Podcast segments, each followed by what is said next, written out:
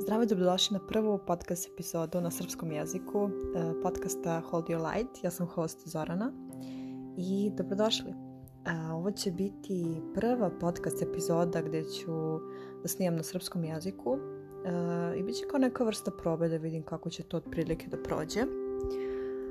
I prvo što sam radila, mnogi od vas znaju da, da sam objavila na svom storiju na Instagramu da sam pokušala da snimim epizodu na srpskom jeziku i da to uopšte nije uspelo zato što sam imala osjećaj kao da pričam sa drugaricom ili da pričam onako da kažem uh, vezano za nabrajanje nekih činjenica jer najverovatnije da je mozak, ljudski um automatski krenuo da priča neke priče koje su nekako uh, jednostavne jako. I to se meni nije dopalo prosto jer uh, ja volim da, da dam vrednost um, svemu što radim da sve bude nekako obojeno um, iskrenošću pre svega um, mojim nekim ličnim pečatom uh, i nisam osjećala to kao svoju istinu. Um, jer ja obično kada pričam sa drugaricama, ja sam ja autentična i sve to stoji, ali prosto um, kada govorimo u javnosti svoje emocije i, i to kako se osjećamo i kroz kakve procese zapravo prolazimo, um, mora biti nekako drugačije, na neki drugačiji način. Uh, I moramo biti svesni da ne pričamo samo jednoj osobi, nego pričamo o više osoba. Tako da sam odlučila da da to nekako sklonim sa strane, međutim moje vodstvo mi je kasnije dolazilo i ponovo su trebunjali, naravno oni su stalno mi daju neke ideje i predlažu razne neke stvari, mnogo stvari sam poslušala, mnoge nisam. I onda je jako interesantno kada dobim od svojih vodiča mm, nešto kao predlog, a odbacim, onda naravno pojavi se u snovima, pojavi se na razne neke moguće načine i samo što direktno ne kažu molim te kao radi to. Iako će neki spiritualni ljudi, pošto sam slušala neke podcaste odavno ili vide gdje su rekli da vaši vodiči neće nikada vas nateraju da nešto uradite, ja mislim da oni umeju da predlože za one koji to umeju da slušaju. Naravno, osoba mora da bude pročišćena apsolutno i od ega i od, mislim ne apsolutno, pošto je ego nemoguće uništiti, ali dobro, to znamo. Ali jako je bitno da e, znamo da prepoznamo taj glas, šta nam govori, na koji način nam govori. Um, ja sam, evo već možda dve godine koliko aktivno razgovaram sa svojim vodičima, uh, naučila da prepoznajem kada su oni uh, samo mi kažu, e, slušaj, uh, to tako treba, moraš to da uradiš. I onda ja kao, ok, dobro. Ok, idemo kao novi krug u neke nove neke nove poduhvate, akcije i tako dalje i tako dalje. Um, konkretno vezano za ovo, jutro sam dobila uh, poruku da moram da pitam ljude da li bi želeli da, da snimam podcast na srpskom jeziku a negde mi je to logično zato što uh, mnogo ljudi koji prate sada moje storije, ne računajući objave, jer na objavama i dalje su tu ljudi širom sveta, kako zvuči kao da sam international, ali dobro. Uh, ali dobro, prija mi s jedne strane, zaista imam nevratne kontakte sa, sa raznim ljudima iz raznih zemalja i to mi zaista prija jer to sam ja jednim delom, to, to sam ja nekako mm, od malena sam volela inostranstvo i, i volela sam razne neke kulture i to je sastavni deo mene. Um, ali nekako na storijima uglavnom su, da kažem, ljudi koji pričaju našim jezikom. Našim jezikom, da. Um, tako da sam negdje odlučila da zbog njih da postavim to pitanje, jer um, oni uglavnom slušaju podcast i uh, zašto da ne, da probam da jednu sezonu odradim na srpskom jeziku. E, tako da ako naravno se bude pokazalo kao da kažem uspešno, za mene uspešno ne znači da imam ne znam nija koliko pregleda na e, podcast epizode, već da m, ljudima bude značajno. E, to je meni neki parametar koji je meni uh, najbitniji.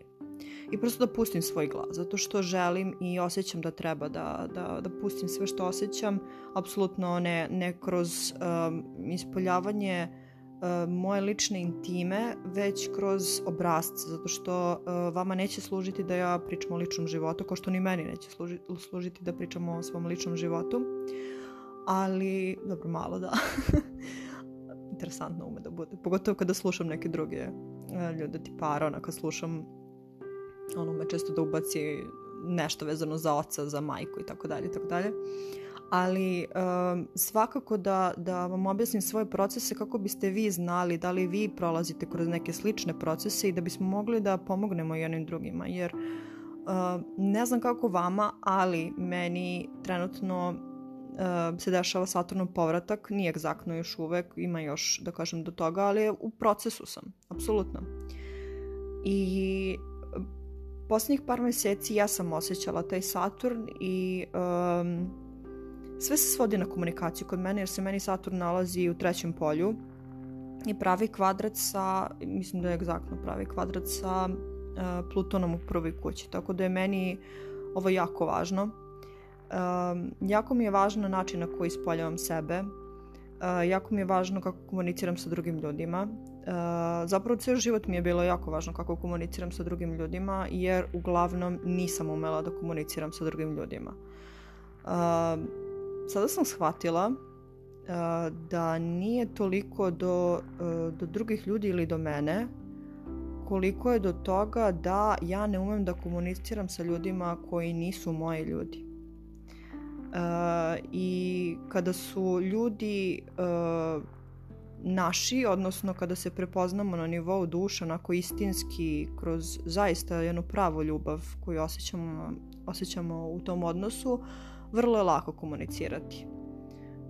Problem se kod nas svih, možda kod nekih da, kod nekih ne javlja, kada nemamo sposobnost da kažemo šta osjećamo. Osjećamo se kao da smo uh, previše uznemireni, kao da naše emocije nisu validne, kao da uh, previše iscrpljujemo druge ljude, kao dru drugi ljudi iscrpljuju nas. Uh, ili, na primer, da ne dozvoljavamo drugim ljudima da se iskažu, da što nemamo strpljenje da ih saslušamo.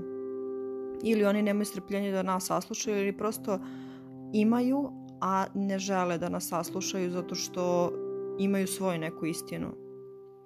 I to je sasvim okej. Okay. Um, ja sam neko ko je jako dugo ima osjećaj kao da je previše mene, previše imam intenzivnu energiju, uh, mene niko ne može da voli zbog moje previše, prevelike intenzivne energije, um, iako delam smireno ovako kad pričam, ali prosto um, ima momenata, naravno sve su ređi uh, i naravno sa određenim ljudima toga gotovo da nema, da se ja osjećam overwhelmed, ali bukvalno overwhelmed i da uh, imam osjećaj kao da su moje emocije u haosu, da uh, s polja deluje kao da je sve kao neka vrsta zemljotresa, da šta god da kažem da, uh, da drugi ljudi to stavljaju pod lupu, analiziraju, meraju svaku moju reč um, i tako dalje. Dakle, jako često mi se to dešava, da, da se osjećam kao da sam neka erupcija, um, vulkanska erupcija ili, ili previše uznemirana, previše čak i ulozi žrt, žrtve, um, preplašena, uh, neiskrena, nedovoljno autentična uh, i tako dalje. Dakle, to su sve moje misli kako ja sebe, na primjer, posmatram u toj situaciji kada komuniciram sa osobom uh, koja mene ne vidi na pravilan način ili, na primjer, ne dozvoljava mi da me vidi. Ne znam, to vam se možda često događalo, meni se to događalo, pogotovo u prošlosti sa, sa nekim prijateljima sa kojima više, da kažem, nisam u kontaktu, imala sam jednu užasnu situaciju pre možda dve godine kada sam prolazila kroz um, reiki inicijaciju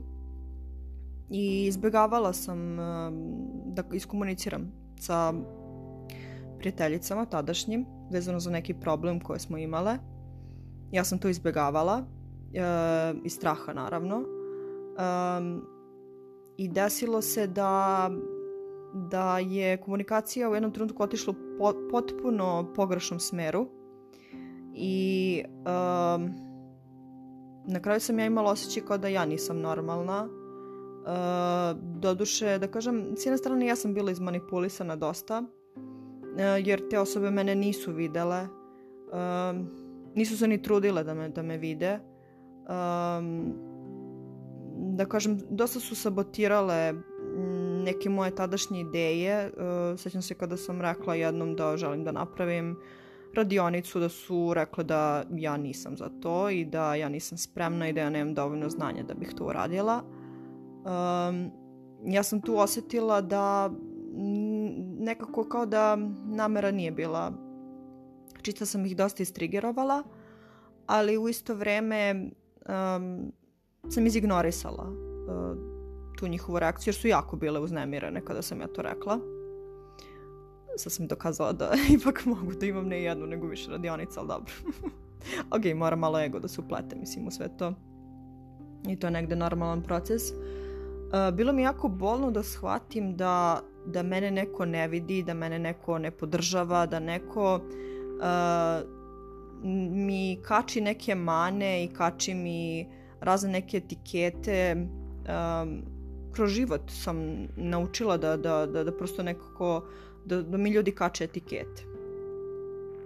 Tipa previše osetljiva, previše emotivna, e, previše drska, previše uh, bahata. Uh, dakle, uvek su ljudi uh, kačili meni etikete, da sam neiskrena, da sam plašljiva, ne znam, razne neke, da kažem, uh, emocije i uh, ja sam takav mehanizam razvila iz detinstva da, da ne smem da dopustim da budem takva. Kak, kakva, da kažem, takva kakvu me oni uh, vide. I sebi sam napravila mnogo veliki problem. Um, a zašto vam sve ovo delim? Zato što, upravo zato što dobijam od vas mnogo poruka uh, da sam ja predivna, da sam savršena, da da sam pretalentovana i upravo kada dobijam te poruke ja iskreno mm, jednim delom ne mogu da verujem da, da meni neko takve stvari piše. I učim prošla godina, da kažem i prepošla, možda čak i par godina, ali najviše kad radim Soul Origin, uh, dobijam te komentare kako sam neverovatna i, i sve to, a ja to ne vidim. Uh, s jedne, s jedne strane, apsolutno verujem da vrednujem sebe dosta i da sam na tom putu gde zaista volim sebe, ali taj jedan deo moje senke još uvek ne može da prihvati uh, ta, da kažem, mišljenja drugih ljudi u smislu uh, kada mi udele kompliment. Um, zašto vam ovo pišem? Zato što znam da mnogo ljudi ima ovaj problem. Uh, zato što je ovaj problem jedna tačka gde nekako svako ko ko se bavi ovako nekim poslom ili na primjer je baš u javnosti mislim da bi trebalo da priča kako se osjeća. E, da bismo shvatili e, kako je to u nečijoj koži da bismo shvatili e, da nije lako biti ljudsko biće Eh, da smo se ovde inkarnirali da bismo to naučili, a baš je ovaj period jako težak, da kažem ova tranzicija i teško je biti ljudsko biće sa svim emocijama koje imamo. Jako je jednostavno biti u svakodnevnici e, kada volimo sebe, kada zaista mislimo da, da vredimo, e, kada zaista mislimo da smo sposobni, talentovani, da mi možemo mnogo toga, kada imamo svoje neke, da kažem, ideje koje sprovodimo e, ili imamo neke talente koje eksponiramo, ali jedan deo nas je prepun programa, što od predaka, što od tih nekih prošlih života, što galaktičkih trauma koje su jako velike, a, a njih zanemarujemo. Uh, doduše, one su da kažem neki next level. Uh, I tih nekih sitnih programa koji se pojavljuju u trenutku kada savladamo sve ove nivoe, onda naravno dolazi jedan nivo koji je malo teže savladati i baš u tom trenutku deluje kao da je najteže. Ja moram da priznam da jednim delom apsolutno ja sam u tom procesu gde se trudim da uđem sve dublje i dublje u sebe. Um, naravno, ja sam, sad mogu da podelim sa vama ovo što sam htela, uh, ja sam bila u Zagrebu kad je ono baš bilo otprilike 13. 14. 15. tako nešto, januar, gde sam dobila nevratne alatke, dobili smo lične mantre koje treba da radimo svakog dana, potom smo dobili uh, ove klasične mantre na sanskritu uh, koje treba da ponavljamo i dobili smo tehnike disanja. Pranajame i kapalapati, kapala, mislim, zavala sam kako se zove. um, tako da dobili smo tako jake metode, snažne metode i um, ja sam trenutno u procesu zbog tih uh, metoda. S jedne strane se osjećam jako mirno, jako staloženo, uh, imam mnogo manje izazova, mnogo jasnije vidim kroz izazove, um, mnogo lakše smirim sebe, ali s druge strane uh, svašta nešto se pokrenulo, uh, isplivalo, uh, prestala sam da gubim kontrolu nad uh, svojim um, na, na, na prosto na svom viđenju šta se dešava oko mene. Više ne kontrolišem kao što sam pre kontrolisala, a nisam mogla ni da osvestim svoju kontrolu. Sada se nekako prepuštam svojim impulsima, a impulsi mi više nisu uh, zasnovani na strasti i, i, i tom nekom, imp, neko, kako bi to objasnila, da, strast, nekako strast u smislu ne, ne seksualna strast, nego strast uh, u smislu uh, impulsa koji je, da kažem, negativan. Um, ovo je više kao neka vrsta prepuštanja. Um, prepuštanja i nepopravljanja stvari. Uh, da stvari ostanu takve kakve jesu. Tako da, naravno, to se, uh, to se zapravo pretvorilo u to da dok meditiram da je haos oko mene i ja sedim i meditiram i uh, pitam se kao zbog čega se ovo dešava. Um, ali to je samo isplivavanje svega što je prošlo i svega što je bilo i um, kada ste u procesu jeste teško, ali dobijete ogromnu snagu i spremni ste za sve i spremni ste da se suočite i spremni ste da e, prvenstveno u sebi da se suočite zato što je najteže suočiti se sa samim sobom i najteže suočiti se sa tom um, i istinom, ali istina koja je onako da kažem um, ona prava istina. Um, tako da ako mi je teško da znate da, da evo ja sam se otvorila dosta emocionalno da vam kažem da je meni nekad jako teško da komuniciram sa određenim ljudima i nekad mi je jako teško uopšte da da poverujem da, da sam da sam nekom toliko da kažem ne pom pomogla, da dobro pomogla ili dobro oni su sami sebi pomogli, ali da nekom sam izvor kreativnosti ili izvor inspiracije, meni je to fantastično, meni je to predivno, ali uh, ja jednim delom ne mogu da odreagujem adekvatno na to I da, zanimljivo mi je zato što uvek kada kada pričamo o tome šta osjećam ili, ili što se dešava kod mene, uvek mi dobijam poruke jesi li dobro, uh, bit će sve ok, ali ne, ljudi, uopšte nije poenta u tome. Poenta je u tome da uh, da moramo da pričamo kako se osjećamo. Uh, ne znači da ja tugujem pod sve dan ili sam depresivna, apsolutno ne. Ja imam jako ispunjen život. Ja da kažem, dosta i izlazim i dosta sam u svojoj sobi, mnogo mi je lepo kad sam u svojoj sobi, imam predivnu interakciju sa klijentima, uh, predivnu interakciju sa mojim prijateljima, uh, razmena emocija i informacija i, i toga svega. Dakle, zaista sam srećna u svojoj koži. Uh, osjećam se kao da sam mnogo više zavoljela svoje telo.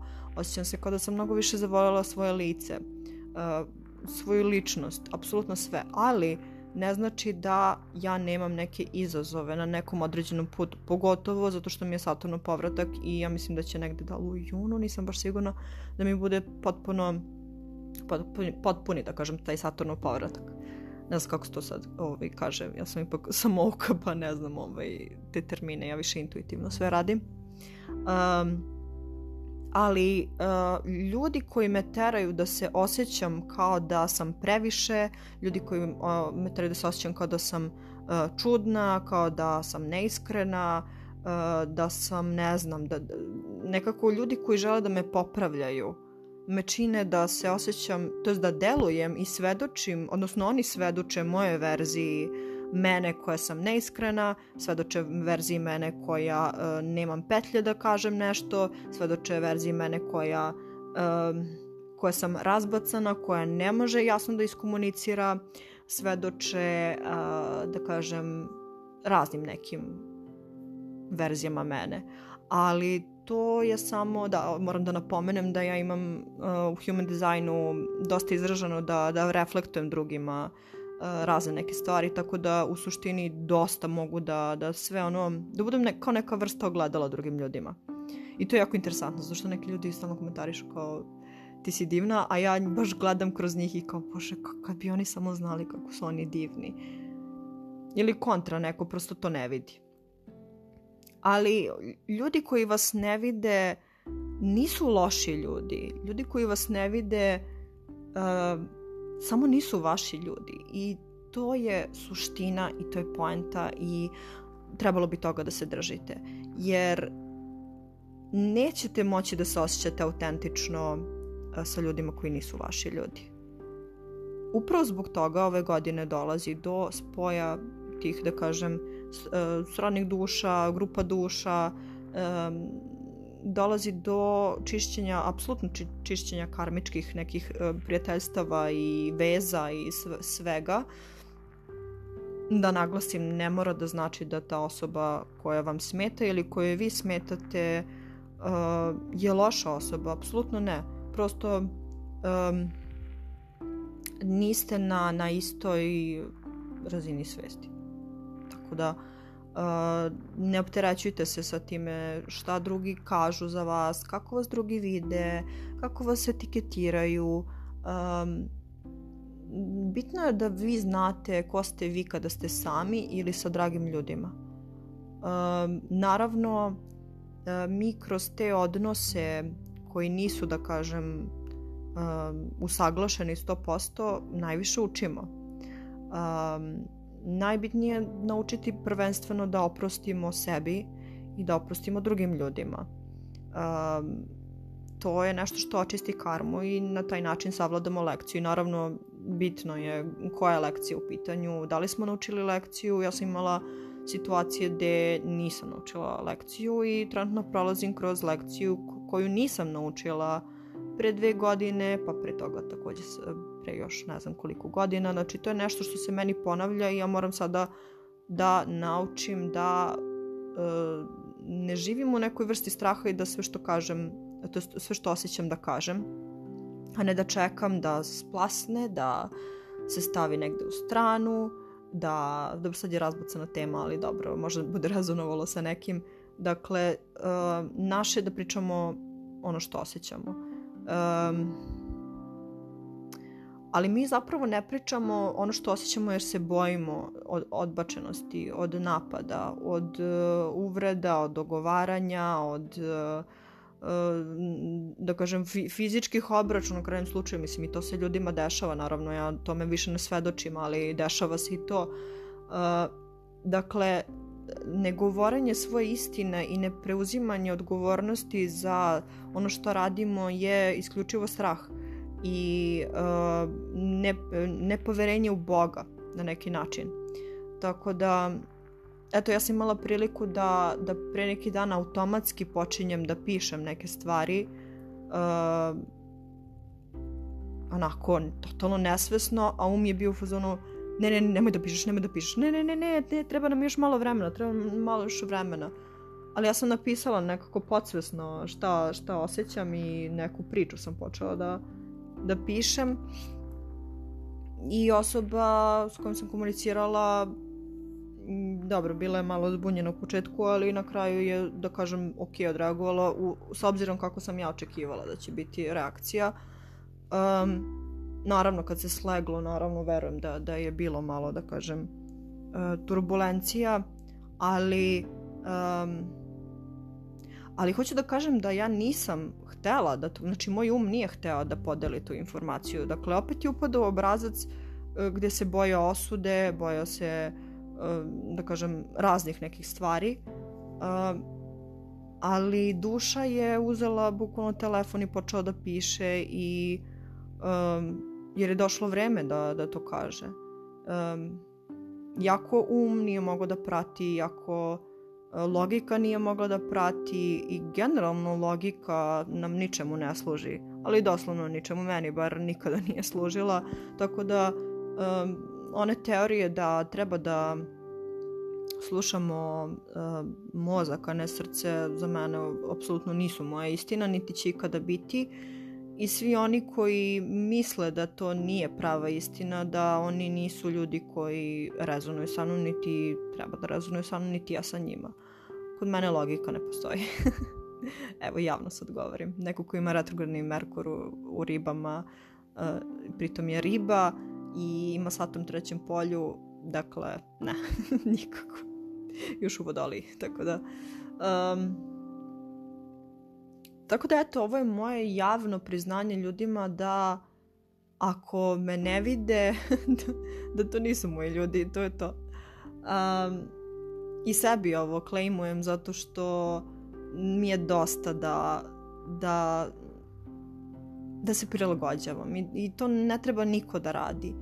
I ok je voleti druge ljude, ali nekada se treba ipak skloniti i nekada mm, uh, sećam se, bili smo u Zagrebu, jedna devojka rekla uh, ja ne mogu sad tačno se setim, prepoznaće se ako bude slušala podcast, pozdravljam i ovim, ovim putem. Uh, ali je rekla tipa, ako nešto nije u potpunosti 100% u skladu sa mnom, to je to, ni, onda otpada. Tako nešto, ne znam, ali bila je ta neka fora, ne mogu sad, parafraziram u suštini ono previše, ali to jeste tako i ja sam 2021. rekla e, vezano za partnerske odnose 100% ili ništa. Tako da zato sam sada na ništa, ali ovaj ali pravim podloge za, za tih 100% jer ja znam da želim 100% i svako je zaslužio 100%. I nekako i vezano za partnerske odnose treba se prepustimo Bogu. Tu imam isto poverenje. Ne mogu da se prepustim da znam da će sve da bude ok. Zato što jednim delom apsolutno verujem da će sve biti ok, da se sve namešta da bude ok, a dok s druge strane uh, samo treba da se prepustim Bogu da mi pošalje osobu koja je naj, najbolja za meni, koja je za moje najveće dobro. Uh, bez ikakvih projekcija, bez ikakvih, da kažem, težnji da, da ta osoba neka određena bude u mom životu uh, ili da ne bude, ali najbitnije je da dođe osoba koja je apsolutno u skladu sa nama 100%. Naravno, to kad kažem 100% mislim u smislu uh, da zaista volimo tu osobu, da osoba voli nas i da možemo da se prepustimo i da se osoba nama prepusti i da to bude nešto što zaista želimo, a ne ono što mislimo da želimo. Tako da svima vama koji slušate želim i vama i sebi tu osobu koja će biti apsolutno prisutna za vas i vi za nju i da kreirate zajedno i da, da, da se volite i da, da to bude, da kažem, ljubav koja koja je nekako bez interesa, ljubav koja je čista, ljubav koja je bezuslovna, onoliko koliko je moguće na planeti Zemlji da bude bezuslovna, ali um, želim vam tu ljubav i verujem da će mnogima ova 2022. da do, do, dovede upravo takvu ljubav. Jer takva ljubav uh, je nešto što pokreće ceo svet. I kada bismo imali mnogo takvih parova, zato mi se, na primjer, s jedne strane dopada Twin Flame koncept, ali s jedne strane, s druge strane, ne verujem u separaciju i ne verujem u, u uh, ta bežanja i tako to. Um, to mi nekako više deluje kao anxious i avoidant e, dinamika. Ove, ovaj, tako da dopada mi se to da, da se ujedinjuju srodne duše, kosmičke duše, šta god. A, ako su prave, naravno, ako su zaista čiste. A, radi kreacije, radi a, kako da kažem kao neka vrsta svetlosnih tačkica koje su poslate na zemlju i kada se ujedinu, ujedine šire još više ljubav i dižu uh, vibraciju drugih ljudi. Zato što ja negde verujem da je, da je majka zemlja negde jako, jako onako da kažem visoko frekventna i da smo mi ti koji treba samo se popnu do nje. Tako da, ne znam kako ću da nazovem ovaj podcast, ali eto, možda ću da ga nazovem, ne znam, tipa učenje kroz druge ili učenje kroz komunikaciju ili tako nešto. Tako da, vidjet ću, nam se da, vam se dopao ovaj podcast, nam se da vam se dopala ova epizoda i vidimo se u sledećoj. Ljubim vas puno i držite se.